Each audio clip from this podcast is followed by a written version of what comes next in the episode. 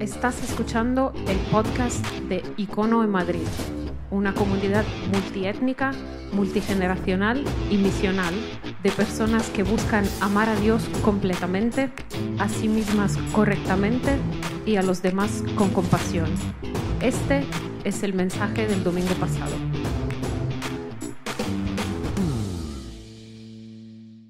Muy bien, vamos a tener una conversación. Empezamos hoy una, una, serie de conversaciones. Por tres semanas vamos a estar hablando sobre esta conversación que se llama Cuando los cerdos vuelen. Ok, eso sí, ya es, espero que sea una forma de retar tu mente. Es una conversación en la que vamos a hablar de algo que creo que es súper, súper importante. Algo de lo que no hablamos lo suficiente en el ambiente de iglesia, pero que creo que es algo uh, fundamental en nuestro mundo hoy en día. Vamos a hablar de fe, razón y ciencia. Por tres semanas lo que voy a tratar de hacer es retarnos a poder sumergirnos en esta conversación quizás más abstracta, no tan práctica. Hay conversaciones que son más prácticas, hay conversaciones que son más teológicas o más uh, basadas en, textos de la Biblia. Esta conversación es una conversación más abstracta. Pero lo que quiero es retarnos, ¿ok? Y uh, uh, hablar sobre fe, sobre razón y sobre ciencia. Ahora, déjame ponerlo claro. Entiendo perfectamente que para algunas personas aquí, para algunas personas que son parte de Icono, esta conversación va a ser, ok, vamos a desconectar rápido, que esto no es para mí.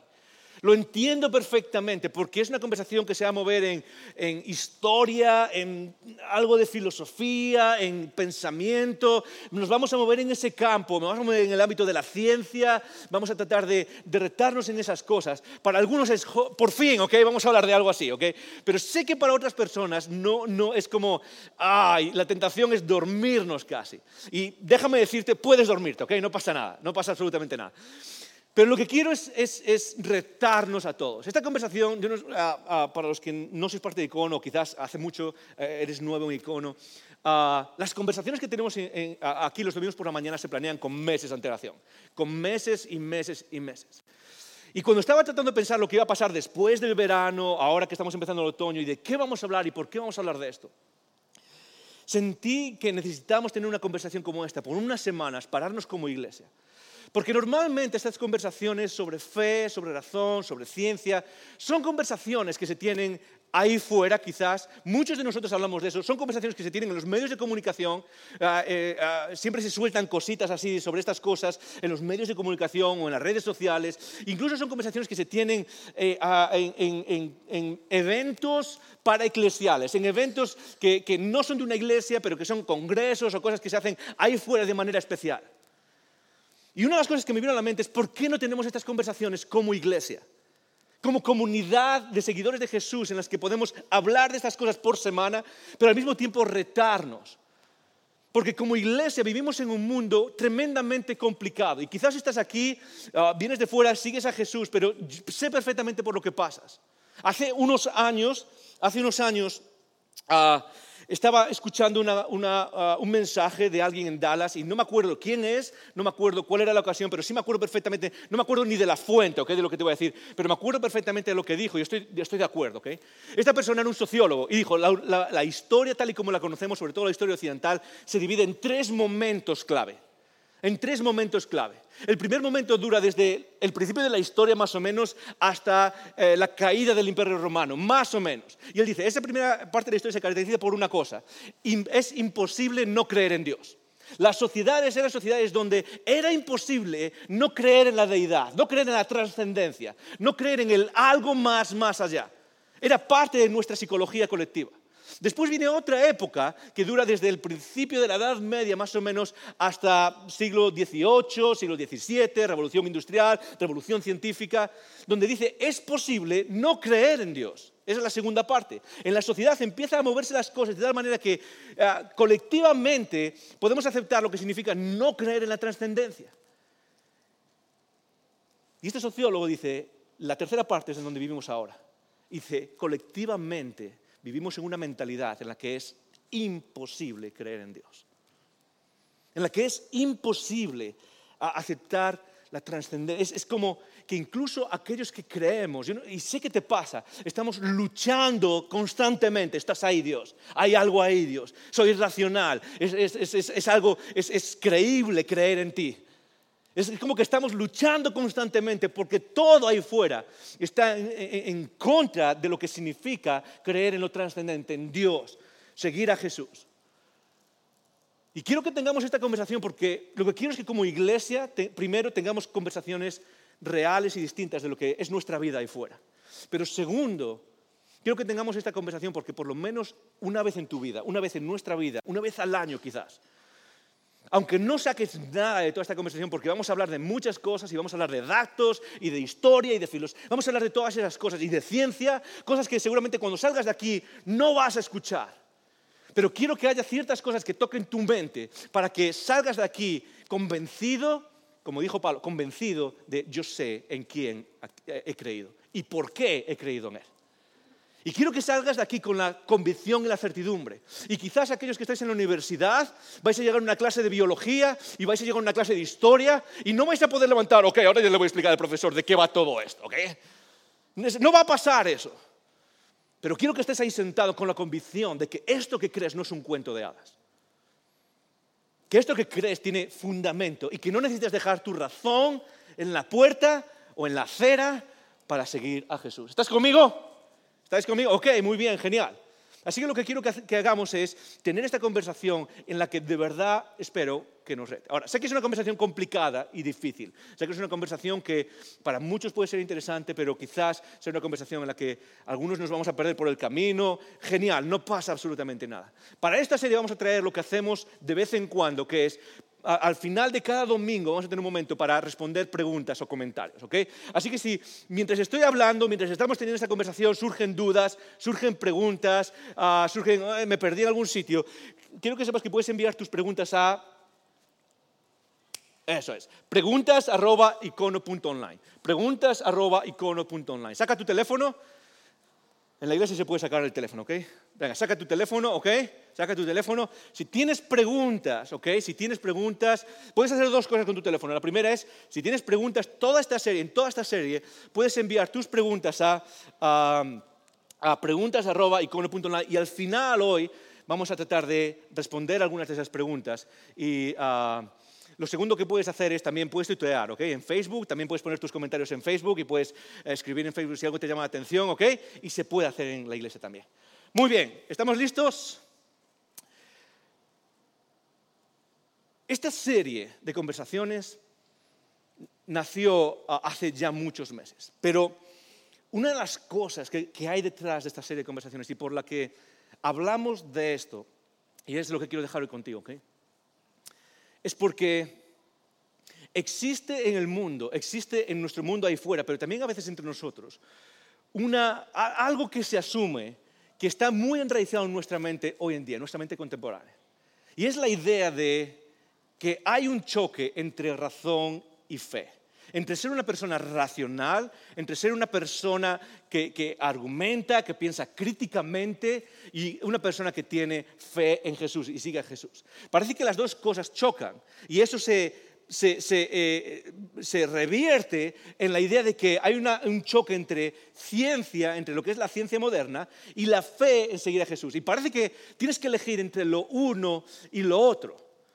Una de las cosas que más, y esto es ah, algo que me carga muchísimo, ¿okay? muchísimo, muchísimo, es que mucha gente piensa en las iglesias, en nuestras comunidades, que no pueden ser personas críticas, que no pueden ser personas que tienen pensamiento abierto, que son personas con mentalidad científica y al mismo tiempo que seguir a Jesús, que tienes que sacrificar lo uno o lo otro. De hecho, hay muchas personas que quizás están dejando la fe que quizás están abandonando a Jesús porque piensan que en el momento en el que abracen el pensamiento científico y el pensamiento crítico, ya no pueden seguir siguiendo a Jesús. Y quizás ese es tu caso. Quizás estás al borde ahora mismo de decir, ok, ¿sabes qué? Es que yo veo, veo la revista ah, National Geographic y veo los documentales y veo...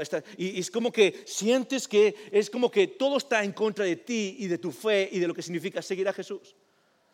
Yo no sé cuánto seguís las noticias en Estados Unidos, sobre todo el mundo cristiano, pero en los últimos meses ha habido como, es como que ha habido una cadena de personas famosas, personas ah, ah, cristianas famosas que ah, ocupan lugares públicos, que han anunciado públicamente que ya no son cristianos, que ya no siguen a Jesús, que ya no creen en Dios más. No sé si lo seguís, pero me gusta seguir las noticias de lo que pasa en el mundo cristiano. una de ellas se llama Joshua Harris. alguien le suena ese nombre? En inglés hay un, nombre que, hay un libro que se llama Besar, decir adiós a las citas, decir adiós a, tener citas con, personas del sexo opuesto. ¿okay?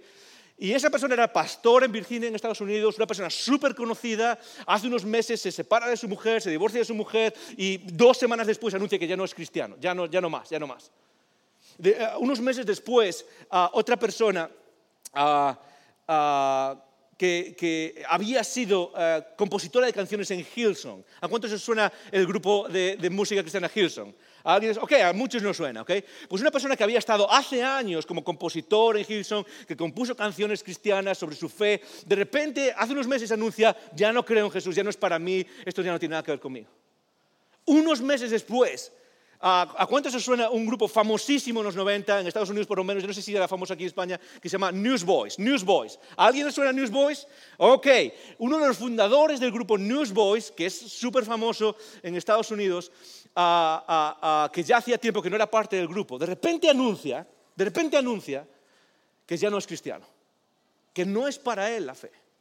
Y, que y este es lo que me llama la atención de todos los casos, y además lo interesante es que lo anuncian en Instagram y explican sus razones. En todos los casos hay una, parece que hay una, es como que lo explican como si hubiese una iluminación en el cual Dios ya no es posible en su vida. Como que si crees en la ciencia y si crees en, si eres una persona crítica, no puedes creer en Jesús. Esto es lo que escribió, una de las frases que me llamó más la atención de George Perdikis, que era el, el, fundador de Newsboys. Dice, aprendí muchísimo y me quedé impresionado con todos los descubrimientos científicos. Y lo que hay detrás de frases como esta es precisamente de lo que estoy hablando. Es como que de repente cuando ves la ciencia y cuando hablas, pones esta palabra en el contexto, de repente Jesús ya no tiene sentido. si eres una persona racional que sigue la ciencia, no puedes seguir a Jesús.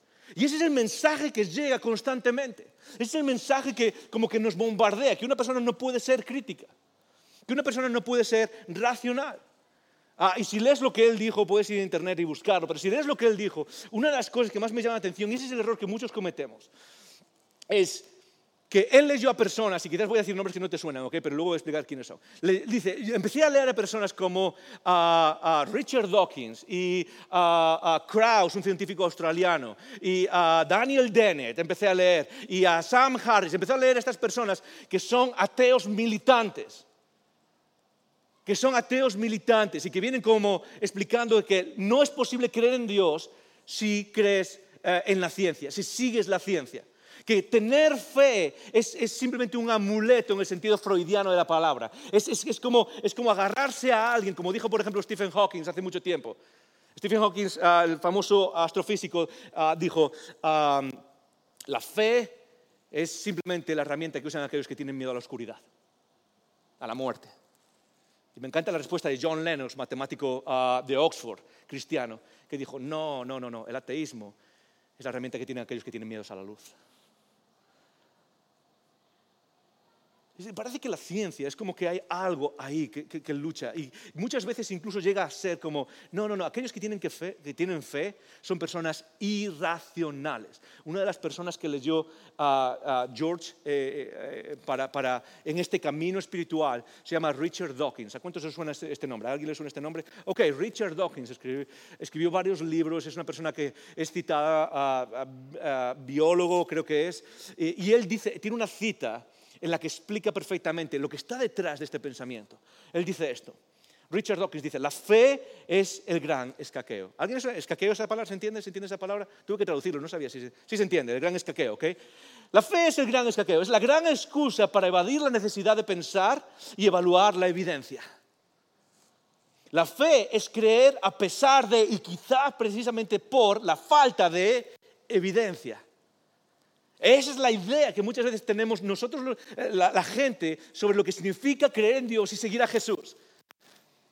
Es, ok, tú tienes fe, genial, pero eso es, eso es- eso es es a pesar de que no hay evidencia. Precisamente cuando no hay evidencia es cuando tienes fe. Y eso, pero lo que más me llama la atención no es solo que el mundo lo piense. Es que muchas veces en nuestras iglesias, y esa es la razón por la que estamos hablando de esto estas semanas, es que traemos un poco este pensamiento y luego vas a entender por qué hoy pensamos así. Pero escucho una vez y otra vez y otra vez a cristianos hablar de la fe como esa experiencia mística que, que- que no tiene nada que ver con una persona crítica y racional. Hace años en Estados Unidos, cuando, cuando vivía en Estados Unidos y trabajaba en una iglesia en Estados Unidos, ah, ah, tocaba también en la banda de música y ah, estaba estudiando en el seminario y, como sabéis algunos, estaba estudiando el máster en filosofía y una vez me acuerdo, estaba tocando con, con una de las personas que tocaba el bajo, era un egipcio, se llamaba George y era un egipcio, era un tío alto, para que yo diga que era un tío alto, era un tío alto, ¿ok? Era, yo a veces le preguntaba, ¿y cómo está la temperatura allá arriba? Estaba bien allá, era alto, egipcio, un tío majísimo, tocaba el bajo como... y- y- pero un día estamos caminando hacia el escenario, justo antes de empezar la reunión, estamos caminando juntos hacia, hacia el escenario y vamos caminando y no, sé- no, no me acuerdo exactamente cómo surgió. Pero básicamente su, su- su rollo conmigo era, eh, ¿por qué estás estudiando? Eso destruye tu fe. Es como que si vas a tener fe, tienes que ser una persona que eh, evita esta cosa de la razón o que, o que no, la, la razón, eh, hoy, se valora muchísimo la idea de experiencia, de cuál es tu experiencia. Y cuando alguien te pregunta, ¿por qué crees en Jesús? Lo que, la primera respuesta que damos muchísimos es, no, es que, es, que, es, que es algo que siento, le damos el valor al sentimiento de lo que hay dentro. Déjame ser claro, no tengo nada en contra de la experiencia y del sentimiento. De hecho, creo que como cristianos necesitamos sentimiento y experiencia. Pero creo que en los últimos eh, siglos, en los últimos años, ha pasado algo, y luego voy a explicar qué es, que nos ha llevado a un extremo que no es bíblico, que no es de Jesús. Porque Jesús nos llama a algo mucho más profundo, también como seres racionales. Si tú estás aquí y preguntas, Joel, ¿puedo ser un ser racional? ¿Puedo ser un ser crítico? ¿Puedo ser una persona que piensa críticamente y seguir a Jesús? No es solo que puedas, es que debes. Porque el llamado de Jesús, el llamado a aquellos que seguimos a Jesús, es un llamado a usar la razón, es un llamado a usar el pensamiento, es un llamado a esforzarnos y pensar, y pensar con pensamiento crítico. Porque Jesús nos llamó a algo, no simplemente a experimentar, sino a descubrir algo mucho más profundo. Cuando Jesús está en sus últimos momentos, cuando Jesús está en sus últimos momentos y está, ah, ah, está siendo juzgado por Pilato, dice esto. Dice en Juan 18, 37, dice, le dijo entonces Pilato, así que tú eres rey, ¿ok? Ah, así que tú eres rey. Jesús está siendo juzgado ahí al final. Y Jesús respondió, Jesús responde, tú dices que yo soy rey, yo nací para esto. Y para esto vine al mundo. ¿Para qué? Para salvar y que tengan experiencias y que, tengan, que sea todo súper bonito, para dominar. ¿Para qué vine al mundo? ¿Para qué vino Jesús al mundo? En el momento más crítico de su vida, cuando Jesús le explica a Pilato qué es lo que está haciendo ahí como rey, cuál es su misión como rey de la humanidad y como rey de este universo, que tiene el universo en sus manos, qué es lo que está haciendo. Y lo que le dice Jesús es esto, vine al mundo para dar testimonio de la verdad, para dar testimonio de la verdad. Todo el que es de la verdad escucha mi voz. Jesús lo que quiere es que, entendamos o que seamos personas de entendimiento, que persigamos la verdad. La verdad es algo a lo que se llega por medio de la facultad que Dios te ha dado, la facultad de tu mente, la facultad de razonar, la facultad de pensar. Y Dios quiere que llegues a ese lugar en donde usas tu mente para descubrir la verdad, descubrirla en Él, por supuesto. Nosotros creemos que Jesús es la verdad. Pero muchos de nosotros hoy en día eh, es como que dividimos la fe por un lado y la verdad por otro lado. Y a muchas personas hoy en día, sobre todo aquellos que nos llamamos cristianos, es como que, es como que el razonar y pensar y, buscar la evidencia es algo que te aparta de la fe. Cuando Jesús nos enseñó, y vas a ver ahora un segundo por qué, cuando Jesús nos enseñó que es, es, importantísimo que si tú sigues a Jesús, es clave que si tú eres una persona que sigue a Jesús, sea una persona que persigue la verdad hasta el final. Seas una persona que persigue la verdad en el mundo sin miedo. Seas una persona que persigue una y otra vez la verdad. No solo la experiencia, no solo el voy a un congreso y qué bien me siento, que está genial, eso es importante. No solo voy a un campamento y ah, qué bien estoy dentro de mí. Y no solo el, venir un domingo por la mañana y que eh, no se trata solo de ser personas que persiguen la verdad sin miedo sin parar, con pasión. Lleve a donde lleve. Y la verdad no significa solo, solamente leer la Biblia, que es importante y que está aquí, sabemos que está aquí. La verdad es la verdad, esté donde esté. No sé, hay algo que me llama la atención en lo que dice Jesús. Porque él podría haber dicho simplemente, he venido para que la gente me siga a mí. Pero Jesús usa esta palabra, dice, para dar testimonio de la verdad. ¿Alguna vez te has preguntado por qué ¿Por qué Jesús pone ese énfasis en la verdad y en que tú y yo persigamos la verdad? Voy a ponerlo de otra manera. ¿Alguna vez te has preguntado por qué, es, por qué es tan importante lo que tú y yo creamos para nuestra vida eterna? Hay otras religiones que no ponen énfasis en lo que tú crees, ponen énfasis en lo que tú haces, ponen énfasis en, lo que, en las leyes que hay, sociales, religiosas, pero el cristianismo una y otra vez es, lo importante es lo que tú crees. ¿Alguna vez te has preguntado por qué es tan importante lo que tú crees en la vida?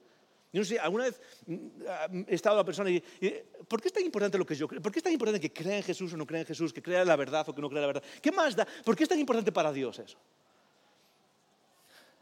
¿Por qué es tan importante que creamos la verdad? Y voy a tratar de explicarlo de una manera sencilla, directa, pero es, quizás un poco difícil entender, ¿ok?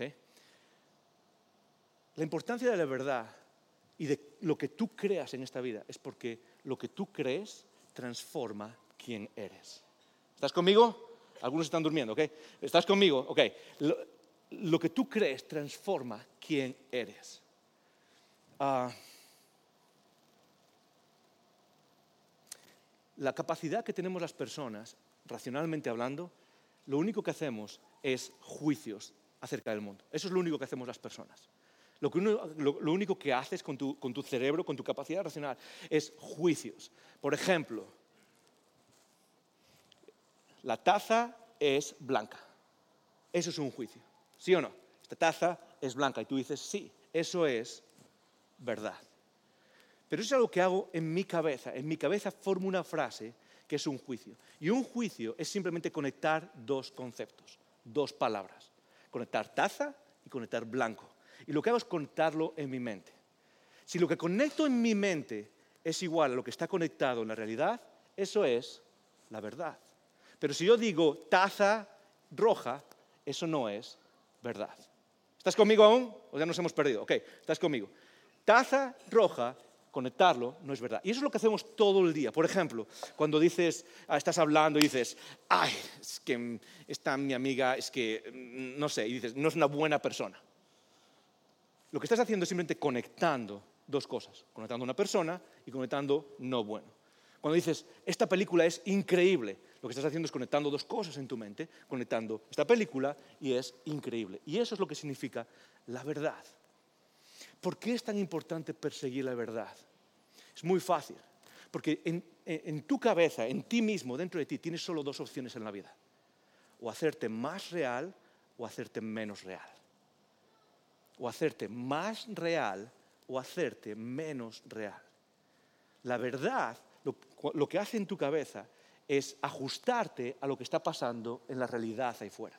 Por tanto, cuando haces la verdad y dices la verdad, te estás volviendo más real. Y esa es una capacidad que solo tenemos los humanos. Pero cuando en tu cabeza asumes una mentira o asumes algo que no es real, te estás separando de la realidad. Si yo digo que esta taza es roja, ¿qué es lo que estoy haciendo? Me estoy separando de la realidad. Y lo que puedo hacer con esos juicios que hago en mi cabeza es creerlos o no creerlos. Esta taza es roja, ¿lo crees o no lo crees? Ok, esto significa sí, esto significa yo. Ayúdame, ayúdame que hoy está lloviendo y... Ok, ¿sí o no? No, ¿verdad que no? Esta taza no es. Lo que estás haciendo ahora mismo es acercarte a la realidad. Es acercarte a lo que es real. En otras palabras, te estás volviendo más real. Por eso a Dios le importa que persigas la verdad. ¿Sabes por qué? Porque en el momento en el que el pecado entró en el mundo, y nota esto, el pecado entró en el mundo ¿por qué? Por una mentira el ser humano se hace menos real y menos real. Y lo que Dios quiere es que volvamos a la realidad a la que Él nos ha creado. Por eso es tan importante perseguir la verdad, porque cuanto más persigues la verdad en tu cabeza, más real te vuelves. Ok, ya os he perdido a todos, ¿verdad? ¿Sí o no? La idea es simplemente esta, es que lo que crees es vital en tu vida. No porque creas simplemente, ah, es que tengo que creer una cosa religiosa. No, es porque cuando crees la verdad te haces más real. Te, haces te acercas más a la realidad de la que eres parte. Por eso Jesús dijo, ok, es importante que dar testimonio de la verdad, porque la, la humanidad está perdida y lo que quiero es que vuelvan al camino de la realidad. Por eso es vital que tú y yo seamos personas que piensan que piensan y que analizan la verdad y que son capaces de perseguir la verdad sin miedo. Ahora, esto es muy importante, ¿ok? Sígueme aquí. Una de las cosas que repito siempre y que hablo muchas veces, sobre todo en el ámbito del liderazgo, es esto, es simplemente, es, antes del qué, tienes que fijarte en el por qué no es tanto solo lo que crees, sino es por qué lo crees. Lo que te hace racional no es simplemente creer algo o perseguir la verdad, es por qué lo crees. Y esa es la clave de lo que estamos hablando en el sentido de que muchas veces para nosotros seguir a Jesús es simplemente una cuestión de ¿por qué sigues a Jesús? Ah, porque, y sea cual sea tu razón. Pero muchas veces esas razones se alejan de, ah, ser personas racionales, de ser personas que usan el intelecto. Y en el principio las personas que siguieron a Jesús, siguieron a Jesús no porque sintieron nada en, principio, sino porque, porque vieron la evidencia. ¿Estás conmigo?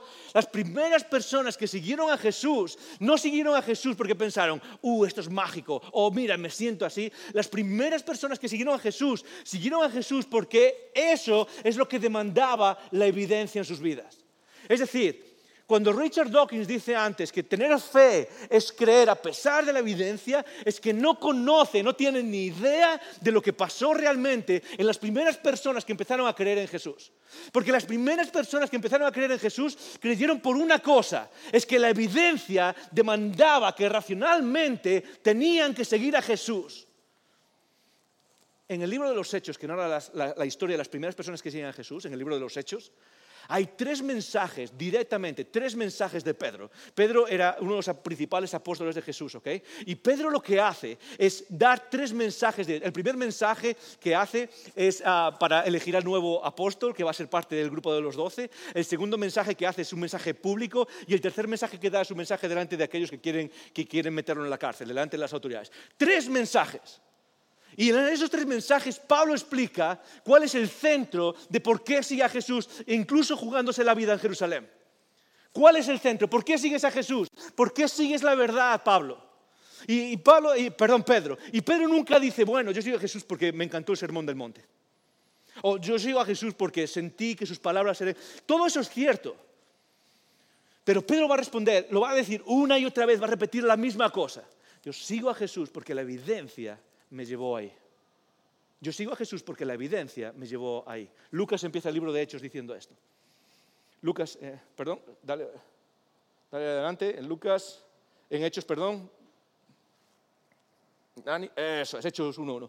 En el primer escrito, oh Teófilo, y este es Lucas escribiendo el libro de Hechos, hablé acerca de las cosas que Jesús comenzó a hacer y a enseñar, sigue diciendo en el versículo 2, hasta el día en que fue recibido arriba, después de haber dado mandamientos por el Espíritu Santo a los apóstoles que había escogido. Y ahora dice esto, Jesús, ok, a quienes también después de haber sufrido, Jesús se presentó con qué? Muchas pruebas indubitables. ¿Sabes por qué Pablo, perdón, por qué Lucas mete estas palabras, estas pruebas indubitables ahí? ¿Sabes por qué? Porque sabe perfectamente cómo tú y yo pensamos y cómo cualquier ser racional piensa. Y nunca, Dios jamás espera que las personas sigan a, Jesús o le sigamos a Él o pongamos nuestra fe a Él simplemente dando un salto en el vacío. Y en un momento vas a entender qué significa eso, ¿ok? Pero eh, Lucas, que tenía entrenamiento como médico y era médico, sabe perfectamente lo que significa seguir una evidencia, pruebas indubitables. Y cuando Pedro da los mensajes después, dice esto tres veces. Uno, ah, perdón, está hablando de los discípulos y dice, uno se ha hecho testigo con nosotros de su resurrección, su resurrección. Y en el siguiente mensaje que menciona después dice, a este Jesús resucitó de los muertos, de lo cual nosotros somos testigos. Y luego en el siguiente mensaje vuelve a decir, y matasteis al autor de la vida, a quien Dios que resucitó, de lo cual nosotros somos testigos. Lo que está diciendo Pedro es, mira, no creo en Jesús. ¿Por qué? Porque se me ocurra, porque sea una buena idea. Sigo a Jesús, ¿por qué? Muy sencillo. Porque cuando caminas tres años con una persona, y esa persona te dice un día, ¿sabes qué? Voy a morir y a los tres días me vas a, volver, me vas a ver vivo. Y de repente un día se muere y lo ejecutan. Y tres días después ves a esa persona viva que presenta pruebas indubitables de que es esa persona viva. ¿Sabes qué es lo que dice la evidencia? Que tú sigues a esa persona. Y eso no lo haces por sentimientos simplemente, no lo haces porque es una buena idea, no lo haces a pesar de la evidencia. ¿Lo haces por? Porque lo he visto, dice Pedro porque lo he visto. Y me da igual lo que tú creas, tú puedes creer lo que tú creas. Pero sabes qué, yo he visto a esta persona. Y la he visto, he visto cómo la metían en la tumba. Y he visto, lo he visto días después. Y una persona racional, una persona que usa su razón, sigue a esa persona. ¿Estás conmigo? ¿Qué pasó en la iglesia entonces después?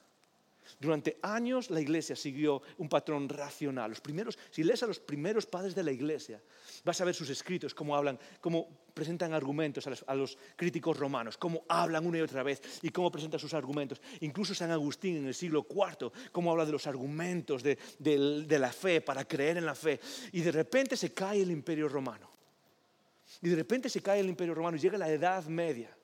Y de repente, después de la Edad Media y durante todo este tiempo, más o menos 1500 años, el cristianismo presentó una fe racional. No es una fe en contra de la razón, es una fe racional, es una fe explicada, es una fe que apela a tu pensamiento crítico. Pero de repente pasó algo. Pasó algo que se llama esto, la revolución científica. Más o menos en el siglo XVI, en el siglo XVII, llega esto que se llama la revolución científica. Y lo que pasa es muy sencillo. Es que de repente empieza a haber descubrimientos científicos. Por ejemplo, y seguramente lo habéis escuchado, ¿ok? Seguramente llega una persona que se llama Copérnico. ¿Os suena esta persona Copérnico? ¿A cuántos os suena Copérnico? Ok, a todos nos suena Copérnico. Era científico porque no era muy guapo. Es broma, si hay algún científico Copérnico, todos sabemos qué es lo que hizo. Lo que hizo fue básicamente revolucionar cómo veíamos el sistema solar, cómo veíamos el lugar del planeta Tierra en el mundo, ¿sí o no? Es revolucionar y pasó de decir que hasta ese momento lo que decía el conocimiento popular es que la Tierra era el centro del universo. Y de repente viene Copérnico, empieza a hacer observaciones, ¿gracias a qué? Gracias al desarrollo del telescopio. Empieza a hacer, bueno, eso viene después, pero empieza a hacer eh, observaciones y empieza a decir, no, el Sol es el centro, no es la Tierra. Y años después viene otra persona, viene otra persona que seguramente os suena, que es esta, es Galileo. Galileo, ¿A cuántos os suena este nombre? Galileo Galilei. Seguramente, da igual que, dónde hayas crecido, a todo el mundo nos suenan estas personas, ¿sí o no? ¿Por qué?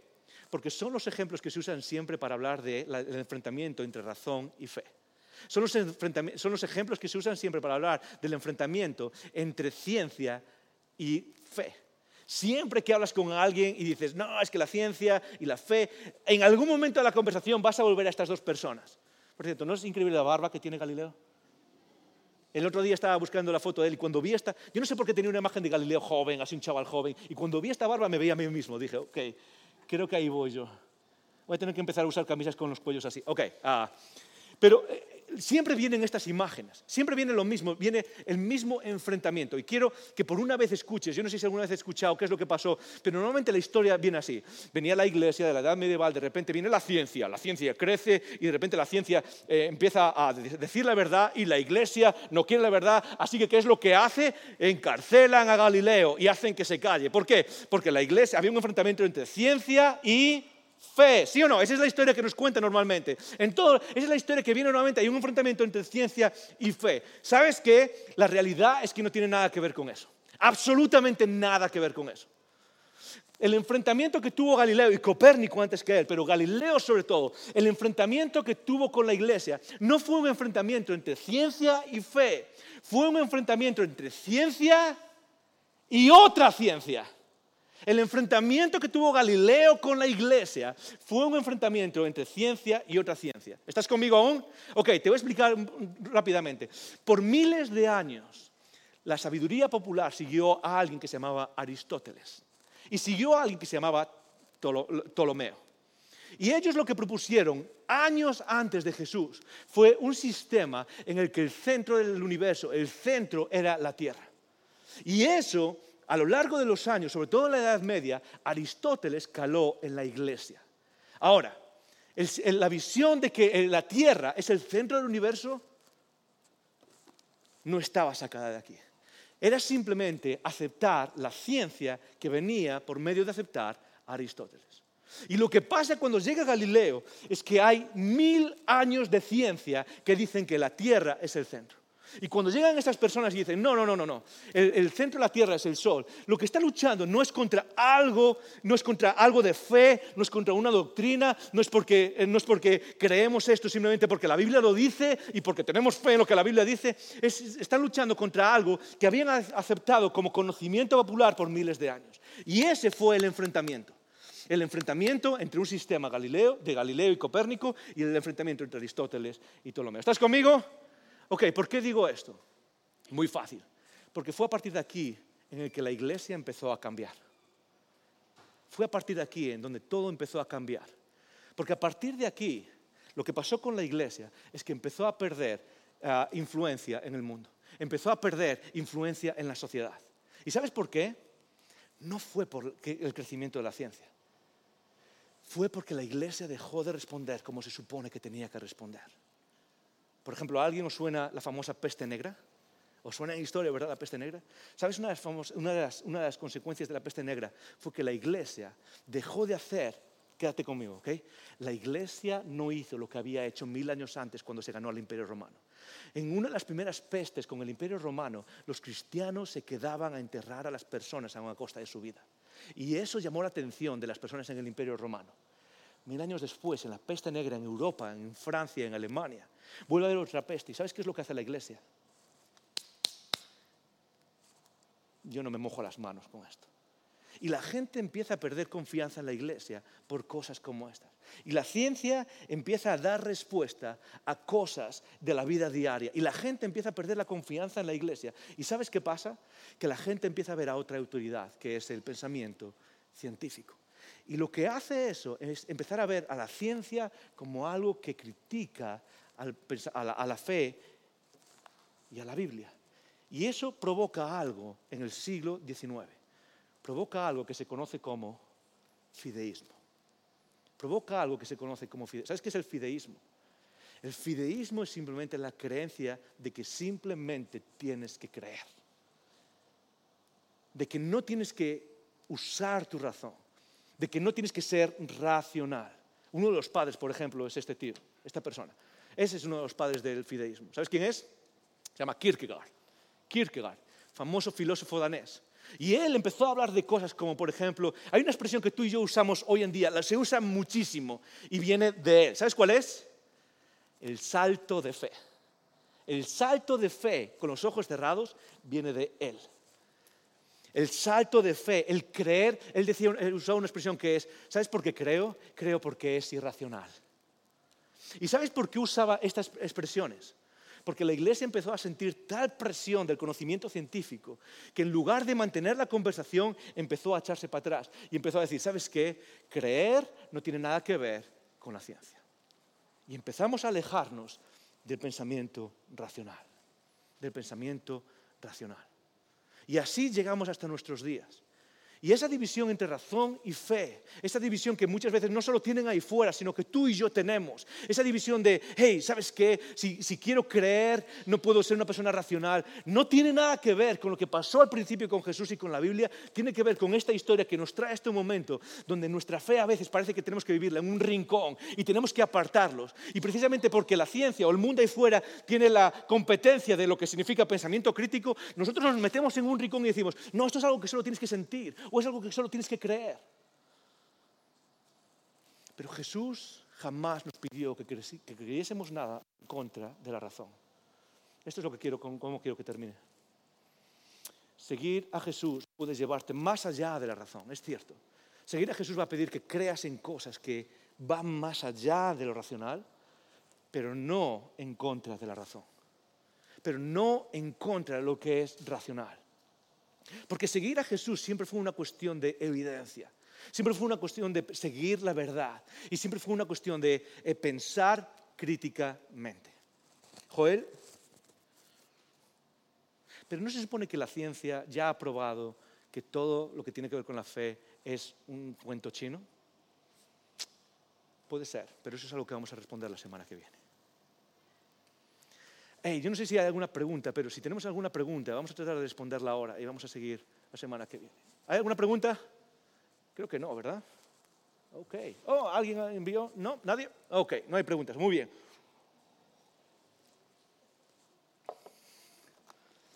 Quiero terminar con estas tres cosas entonces. Dani, ponme aquí las tres conclusiones. La primera conclusión es esta.